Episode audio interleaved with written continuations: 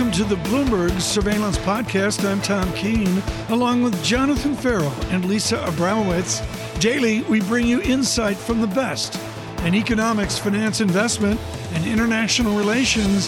Find Bloomberg Surveillance on Apple Podcasts, SoundCloud, Bloomberg dot com, and of course, on the Bloomberg Terminal. Great guest joining Kaylee, Matt, and I now. David Kotok, the co-founder and C I O of Cumberland Advisors. David, you're the perfect guest to do what I've been doing with guests through much of this week, which is just the lessons of twenty twenty-one as we approach twenty-two. Before we run away from this year, David, and get deep into twenty-two, what's the number one lesson for you?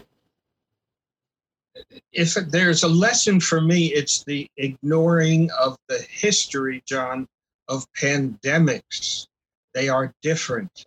You were talking about the Fed. I listened to the show this morning and all week. And the morning session that you do in the seven o'clock hour is the one that's reporting the status of this pandemic. When you hit the history of all pandemics, they are a lesson. This is not a business cycle that's typical. And that's being missed here. We're too much in the weeds. And we have lots of historical evidence for to guide us, especially with the Federal Reserve. I went back and looked at every pandemic I could find. And there's indicators of impacts on wages, on labor forces, on prices, on interest rates, all the way back to the time of Athens and Sparta. What's missing in the conversation now is the impact. I read Milton Friedman's treatise. I read Alan Meltzer's treatise. They talk about the Fed. They don't even mention a pandemic. Mm. And that's a whole different characterization of global economics. So the big takeaway for the year, as far as I'm concerned, is missing the big picture of a pandemic shock. But David, when we look at it from a corporate perspective, profits have held in there. They've done actually quite well. They've continually surprised to the upside. Do you not buy into the idea that you can look through the pandemic and the economic impact, which seems to be waning of each individual wave? You can look through the normalization of monetary policy so long as earnings growth remains there. Well, Kelly, I agree with that. The earnings growth is spectacular, and it will continue. I agree with Paulson's estimate or Yardini's estimate or the other ones, eight, ten, twelve, it makes no difference. It's powerful. Why do we have the earnings growth? We have a shock that's demographic. We have people dead, a million more in the United States than traditional trajectory. We have people disabled, not able to get to work.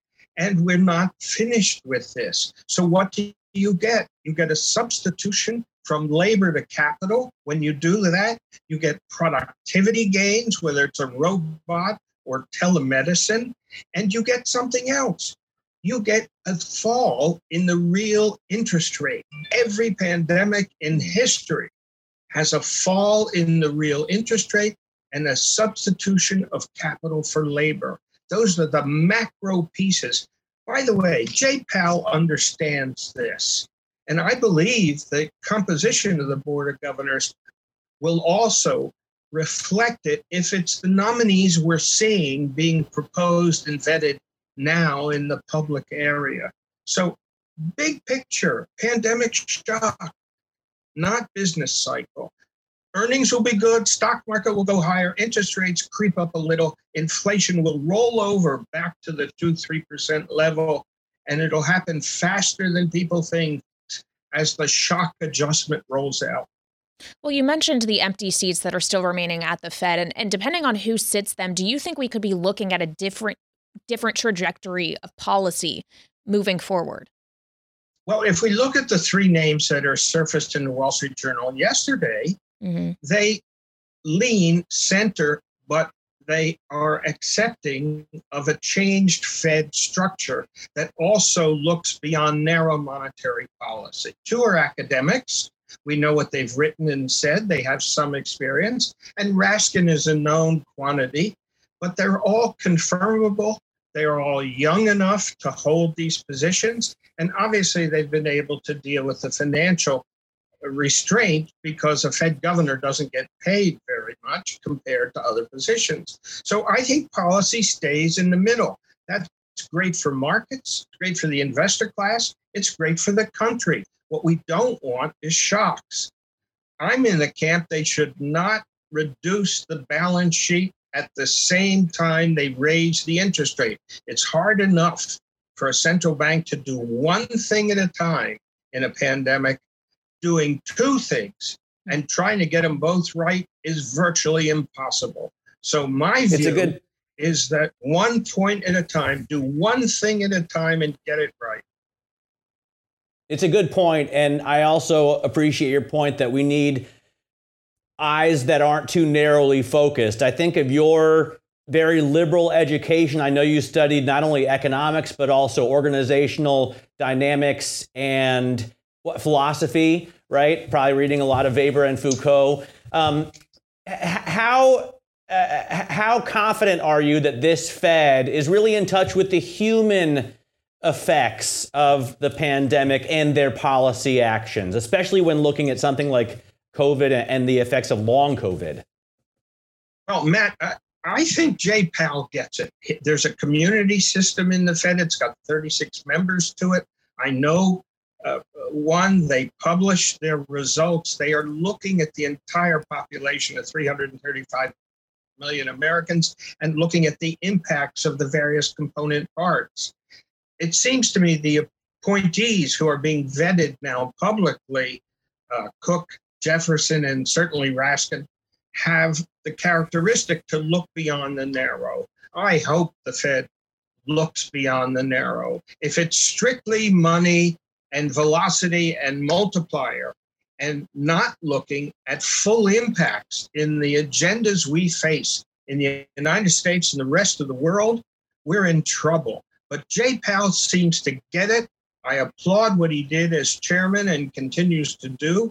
So I, I'm an endorser. Now, if the politicians will leave the Fed alone and let it do its yeah. job, that would be much better. Independence of the Fed is always threatened by politics. Uh, I want to I want to get to politics in a sense here, kind of rip up the script Tom Keene style, um, David. And I look at your resume um, as I think about Build Back Better and the chances it won't pass, as I think about my personal concerns that the SALT deduction cap won't be lifted. Um, I look at your resume. You were the commissioner of the Delaware uh, River Port Authority. You served on the Treasury transition teams for Keene and Whitman. Um, you were a board member of the New Jersey Economic Development Authority.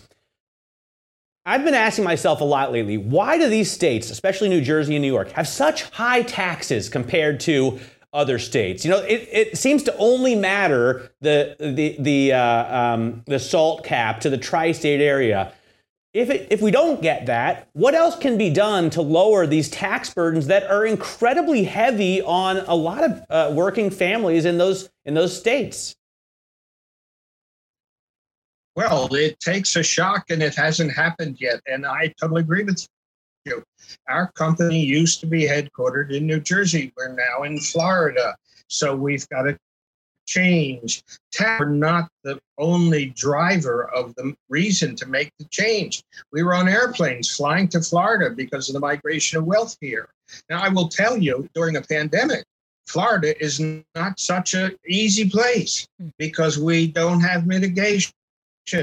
We have a Florida which is playing this differently. And to, in my opinion, that there is a detriment to that. My office is now extending its closing to February and doing a rolling month. We've had COVID cases in our staff, among our clients. So we see a direct negative business impact when there is no mitigation. That's not an advocacy for a lockdown. It's an advocacy for thoughtful policy. David, got to leave it there, buddy. But we appreciate your friendship, your partnership with this program through the year, and we look forward to doing the same through twenty-two. Thank you. David Kotok there of Cumberland Advisors.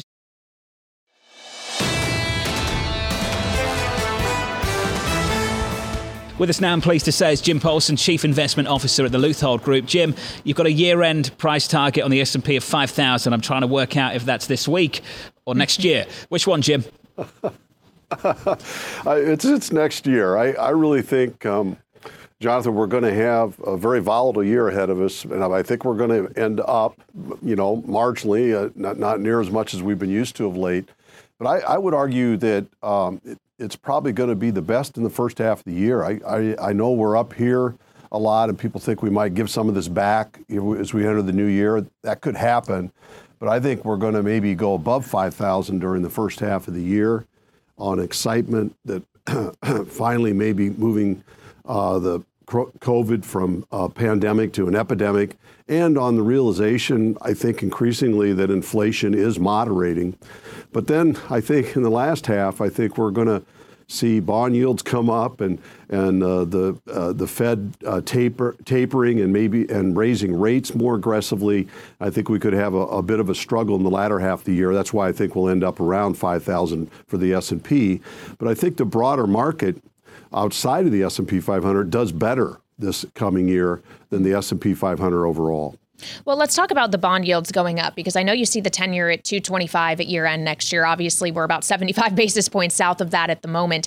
Does it matter the ultimate rate, how high the rates ultimately go, or the speed at which they get there? Do you think that is a move that will happen quickly and that that is actually what will be upsetting to the equity market? Uh, it's a great question, Kaylee. You know, one of the things that I've looked at recently, uh, looked back to nineteen twenty-six and looked at all the months that we've been under a three percent ten-year ten, uh, yield. And I got to tell you, when you're under three percent ten-year historically, we've only been there about twenty-five percent of the time.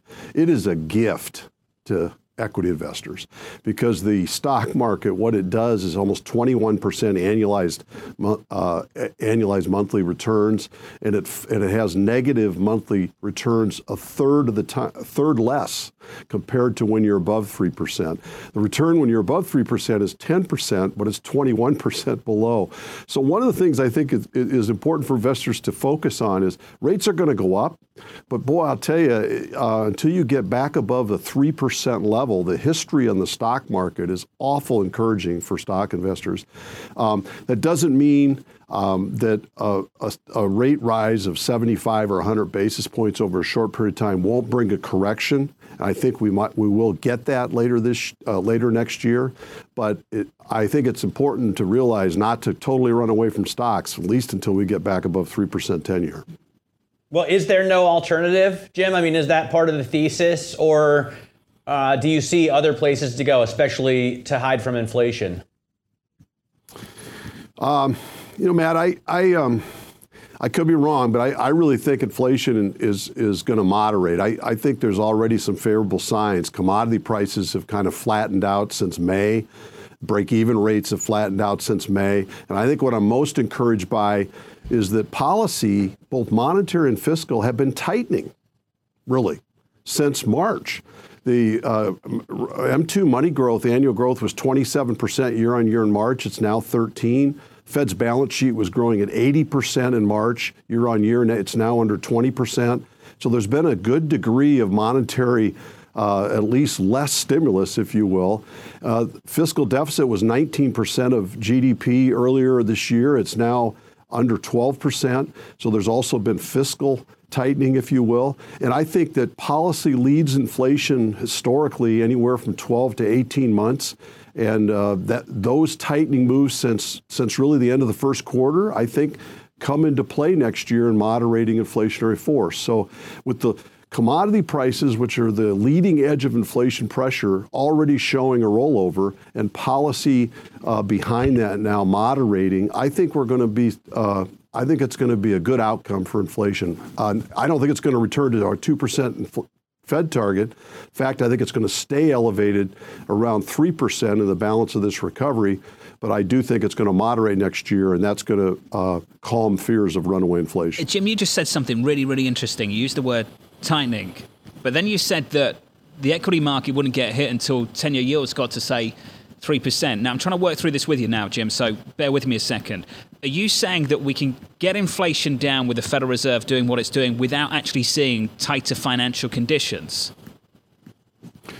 I I, I expect bond yields will, will move up, well, as I said, to two and a quarter percent next year, primarily because I think economic growth is going to continue to be to be, to be strong. Um, I I also think a realization is going to hit us next year, Jonathan, that we're not returning to the Fed's two percent inflation target. I think the Fed may even adopt that three percent is okay uh, as an inflation target. They'll, you know, move their inflation target up. And I think the bond market's going to respond to that as the year progresses. Interesting. I also expect the Fed to raise the Fed funds rate uh, over the year. And I do think that'll bring a correction, but a correction that's buyable in my view, because I think the market will recover from it and move on to new highs. And I really think that the earnings and fundamentals of the economy are going to remain very, very strong, and that is going to continue to drive this equity market. Jim, thank you, buddy, for everything for today and for the year so far, and looking forward to looking forward to twenty-two to cover that with you as well. Thank you, Jim. Jim Paulson there, the Luthold Group. Sarah House, senior economist at Wells Fargo Securities, joining us now. Sarah, I know you think we could see a seven handle on inflation early in twenty twenty-two. You see five percent for the full year. Does the Omicron variant provide upside or downside risks to that inflation outlook? So I think for inflation, Omicron does provide uh, perhaps some overall upside when you think of the ongoing pressure on goods prices. I think you might get some offset in the near term on things like travel-related prices. So we saw that weaken temporarily with the Delta wave, improved a little bit in November. So I think the, the recovery in travel-related prices probably gets pushed back a little bit further further to the spring. So there are, there are some offsets, but I think overall, just given the, the pressure we're seeing on supply chains and what that's doing to goods inflation, I think Omicron probably does does pose a, a little bit of upside risk to that inflation call. And is the upside risk to inflation larger than the downside potential impact to growth?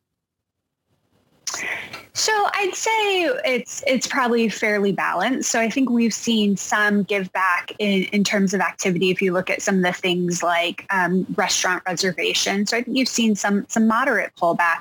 But I think overall the the effects of each new wave has, has had diminishing impacts on both growth and um, to some extent in inflation, as well as people um, are tired of, of the pandemic. And so I think we have seen a great deal of COVID fatigue. People aren't changing Changing travel plans um, around the holidays, even in the face of, of this very contagious variant. And so I think with that, we we are seeing the overall effects on the economy, whether it's growth um, and even to some extent spending patterns um, is is diminishing.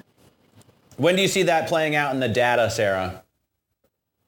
So I think we will probably see some of it in, in the December data. So I think, again, we'll see some of that in when we look at the inflation numbers. I think some weakness in areas like um, like travel services picking picking up again.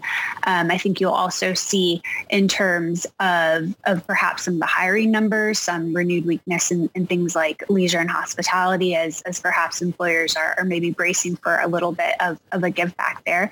But I think it's probably really going to be more more present in some of the January and, and perhaps even even February data. So we won't get a, a full sense of, of the dent from Omicron until probably um, early in the first quarter. But it'll likely be a dent rather than um, a major crash, right? Because I look at crude oil, for example, still hovering around one month high. It doesn't look like Mister Market expects a real um, ding in demand. Right. And, and again, I think we've seen that this this idea of fatigue and, and people have, they feel the tools to, to carry on more with their lives than we did this time last year, I think suggests that we're not seeing that same degree of impact on, on activity. And to some extent that this wave is has the potential to be relatively short-lived, given mm-hmm. how contagious it seems to be, potential for it to, to burn through pretty, pretty quickly. And so I think our, our overall outlook for twenty twenty-two is still very much on, on track in terms of another year of above trend growth, even if we get off to a, a weaker start than, than maybe envisioned only a month or so ago. But while we're talking about the kind of demand side and the consumer, obviously you don't necessarily see any risk to demand from Omicron, but on the inflation side of things as well, when we saw those personal income and spending numbers, this data come out last week, real spending when you adjust for inflation was flat. Are we going to see a consumer moving forward that is less tolerant of higher prices and consumption going to start winding down as a result? So I think we are going to see greater pushback in, in terms of the inflation picture in, in the year ahead. So we've seen that over over twenty twenty-one, consumers, you know, many businesses, just largely price takers, seem with that and seem, seemingly insatiable demand. But I think that we are seeing demand. We're expecting demand growth to, to moderate over the coming year. So still very strong, but you know, you don't have as much fiscal support um, at at the backs of consumers. And so I think that does lead to, to more to more moderate growth. And again, we've just seen these eye-popping in, inflation rates. I think people are um, considering thinking twice about about certain purchases. And I think that businesses mm. maybe won't quite have the, the same the same degree of, of pricing power, but I think they still have quite a bit. So mm. uh, underappreciated in all this, the spending picture and, and the inflation picture is just how strong demand growth has been. So we're we're going I, to see that moderate, but um, but still very strong. I almost forgot that I was super excited about the Richmond Fed manufacturing survey um, because I, I really am. I'm looking so excited at, he forgot. uh, I'm looking at Sarah, um, the supply chain. I'm trying to figure out when this is going to get rolling again, when um, companies are going to start putting inventory back into stores, back on dealer lots. Um, and the Richmond Fed survey was good. It came out at headline number sixteen compared to twelve last month. Economists we surveyed, we're only looking for thirteen. Shipments went from zero to twelve in a month. Um, finished goods inventories went back up, still to negative seven, but from negative twenty-three. Does it look to you like these wheels are starting to turn again? It's a start, but we have a long way to go when we look at the inventory picture. So we have seen some positive signs um, coming from the manufacturing services uh, and manufacturing survey, so the I S M in addition to to the Richmond Index. But if you look at the retail numbers, so if you go further down the pipeline, the retail inventory to sales numbers have, have still just really made no headway from the outright collapse that we've seen over the past year. And so this is this is the start, but I think we're still going to be dealing with these supply issues for the better part of, of the upcoming years. There's there's a long way way to go in, in terms of rebuilding those inventories. And again, you still have pretty strong demand in, in the year ahead, if not quite as rip-roaring as what we saw in twenty twenty-one. Well, and of course, we know that the Fed can't necessarily do anything about those supply side issues, Sarah, but the Fed is going to try to do something eventually to rein in inflation. Why do you think the move isn't going to come until the second half?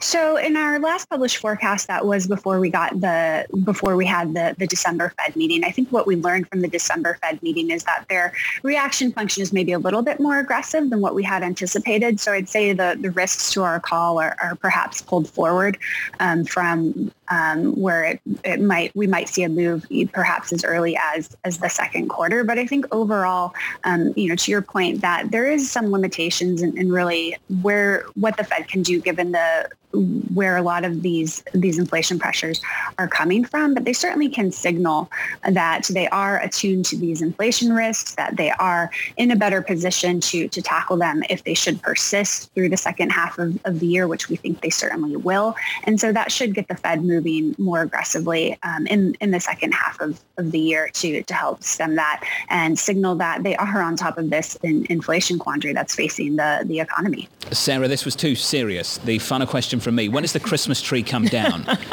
When's New the decision? Year's Day. New Year's Day. You yeah, go on New yeah. Year's Day. Kelly, when do you yeah, go? Yeah, may, maybe maybe a day or two after, given that it's it's on a uh, that we'll have the extra day. I was going to say, weekend. How can you do anything on New Year's Day except for sit in bed with an ice pack on your head watching a movie? You have the Sunday too. Uh, I, I wish. Young yeah. children don't allow. After New Year's. After New Year's. After probably New Year's. The day after New Year's Day. Did I'm with Matt. A tree I need up, a recovery Matt, this day. Year? Um, no, not really. Didn't. but, but we're constantly moving from country to country, so we don't have any place to really put a tree right now. True. Sarah House, thank you, of Wells Fargo Securities, joining us on the economy and on Christmas trees. I believe the actual date, Kaylee, is January sixth, when the three kings arrived.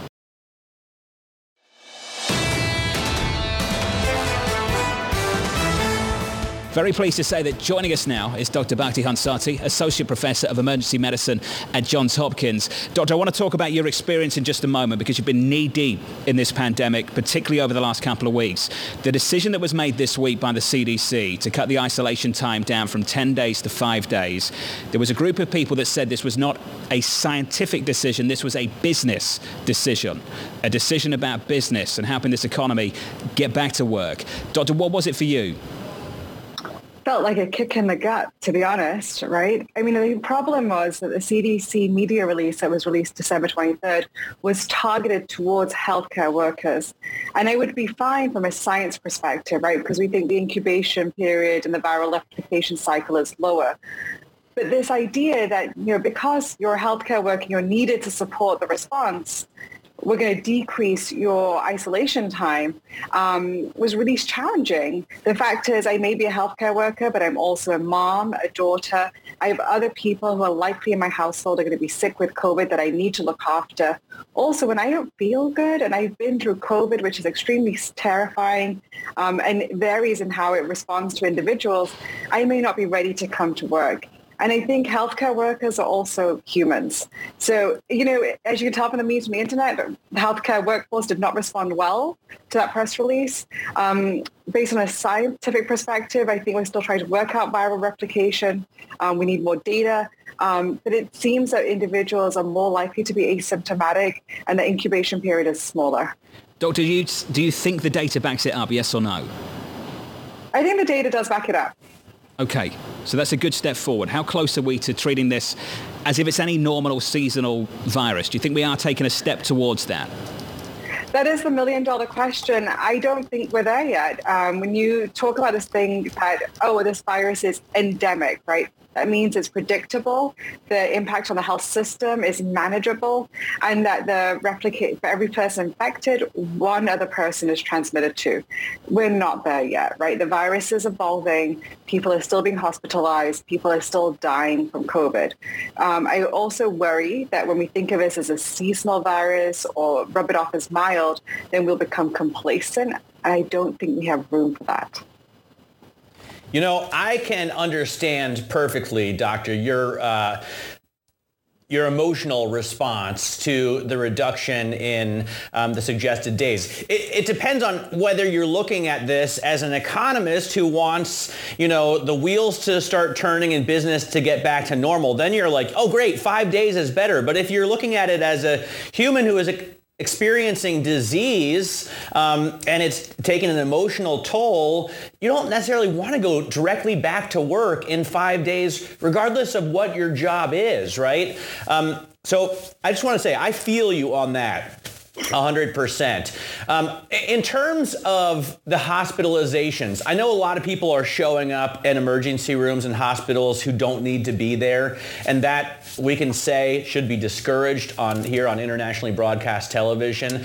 But it doesn't seem like Omicron is sending people who are severe enough back to the hospital as much as Delta or Alpha have. Is that the case? So there's two questions here, right? Is Omicron independently less virulent than its predecessors, Alpha and Delta? And the challenge in really answering that question clearly is that the population right now is different to the population that was inflicted with Delta. People that are getting sicker are younger, less likely to have comorbidities, and there is a higher proportion of individuals who are vaccinated who are getting a secondary infection. However, yes, when you look at the actual number of hospitalizations right now, um, per one hundred thousand, that is way lower than what we saw with Delta, and the number of deaths are similarly as low. Well, but obviously, if more people are getting infected, then that will bring the numbers higher just by pure math. Doctor, how how quickly do you think that this could spread through enough of the population that hospitals could become entirely overrun? Well, right now I'm sitting here in Bethesda, Maryland. I work in Johns Hopkins Hospital in Baltimore, and we are entirely overrun.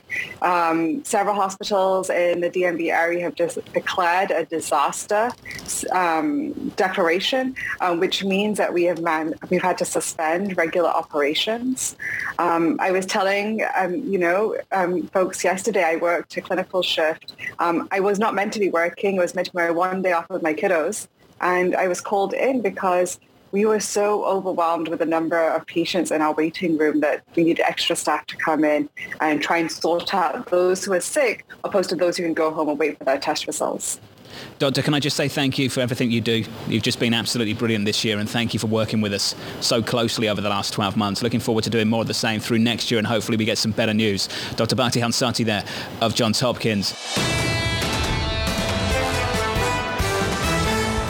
Dan Ives of Wedbush has a fourteen hundred price target right now, ten ninety-eight. Dan, great to catch up with you, buddy. You say Tesla is in a clear position of strength. China for you at the epicenter of that. Let's start there, Dan. Why? Well, I mean, it's about the demand. If you look at demand in China, you started off earlier this year, it was rocky. Now going two thousand twenty-two, it'll be about fifty thousand per month run rate. I think that could be forty percent of deliveries for Tesla going into next year. And that's a linchpin to the bull thesis, plus the supply piece is really key, because also the profitability for cars they sell in China are incrementally higher than those that they sell in the U S and Europe. And that is why, in our opinion, this is stock that continues to move higher in the China story. Can the U S players disrupt the game? I mean, that's the part of this story I'm excited about, Dan. The likes of G M, Ford, let's see what they can do in the next couple of years. G M is under your coverage now. Walk us through that, Dan, how G M becomes a disruptor after being disrupted over the last several years. Yeah, and it's a great point. Look, we don't view this as a zero-sum game. It's not Tesla or, and there's one winner. That was really the last few years. Now, you look at the stalwarts in Detroit, Ford, G M, I think there's a massive renaissance of growth. And I think these stocks, specifically G M, is going to get re-rated on the E V initiatives. And if you get conversion of ten, fifteen percent of the base over the next three to four years, this is a one hundred dollars stock.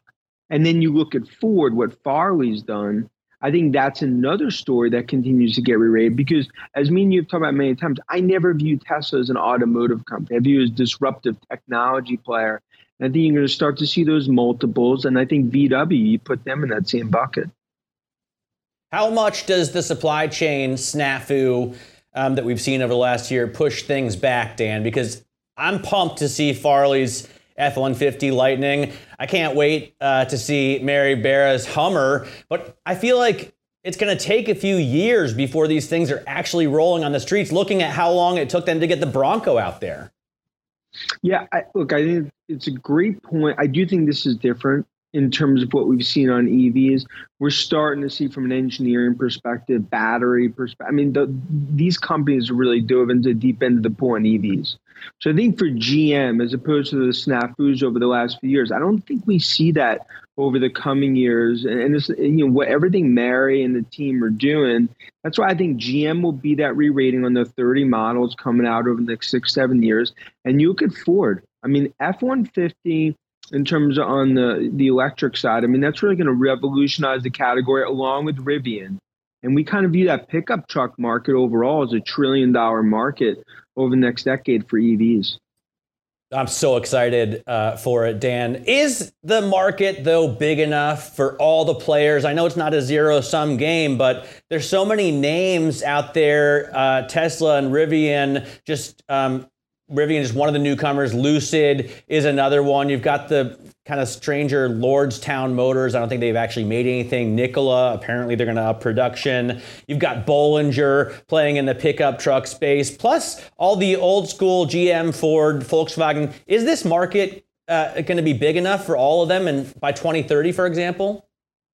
Well, like in any market, you're going to have winners and you're going to have losers that go by the wayside. That's why I think as an investor, you got to have a basket way to play it. You know, Tesla continues to be our favorite, but you look at names like Rivian in terms of what they're doing on pickup and ultimately as sort of a vertical integration. And then you want to play Europe. You want to play China. You want to play Neo, Xpeng, and some of those. But, you know, I think it's a fork in the road situation as we get in two thousand twenty-two. Because like you said, it's about execution. Any of these startups misexecute or have any sort of headwinds, I mean, stocks could get the natural split down fifty, sixty percent, many throw in the white towel. So then you have to almost separate in terms of who's going to be the winners. And also there's going to be a lot of supply chain players, names like Li Cycle, ChargePoint, and some others in terms of the infrastructure side. When we talk about E Vs, Dan, Matt was bringing this up earlier. How is there a limit to demand growth, given that the infrastructure isn't necessarily as robust as can support, you know, every single American having an electric vehicle? I mean, today it's only three. So if you look globally, three percent of automotive is E Vs. We think that goes to ten percent by two thousand twenty-five. Now, the infrastructure today could support getting up to about fifteen percent of autos mm. being E Vs. Now, ultimately, you're going to have to get charging stations up to about five hundred thousand by the end of the decade. But I mean, if you look at the growth potential, that's why we view it. It's a five trillion dollars green tidal wave in terms of the amount of spend over the next decade. I think you start to hit some issues in terms of from an infrastructure perspective if we don't see any movement, especially in the U S, in terms of charging stations, the grid needs upgrades and some things like that. But that won't happen until two thousand twenty-five, two thousand twenty-six. Between now and then, we see a very, very clear path to massive growth. And of course, Europe, you know, I, I think we're really starting to see acceleration there, which is why that Giga Dan, Berlin factory is so important. Yeah. Does, does any, but does any other manufacturer do it? Uh, as big as Tesla. I mean, their supercharger network is huge, but I haven't seen any of the competitors go out and do it on their own. They're all waiting for the government to to come and step in.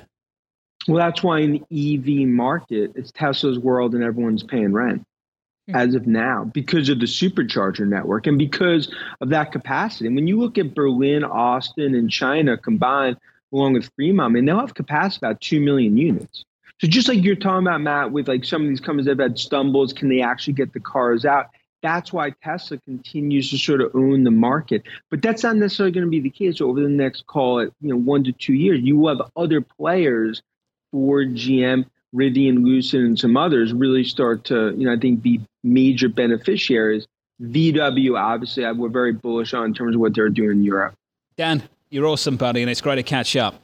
It's been too long. Great to be here. Dan Ives, thank you, sir, of Wedbush. This is the Bloomberg Surveillance Podcast. Thanks for listening. Join us live weekdays from seven to ten a.m. Eastern on Bloomberg Radio and on Bloomberg Television each day from six to nine a.m. for insight from the best in economics, finance, investment, and international relations. And subscribe to the Surveillance Podcast on Apple Podcasts, SoundCloud, Bloomberg dot com, and of course, on the terminal. I'm Tom Keene, and this is Bloomberg.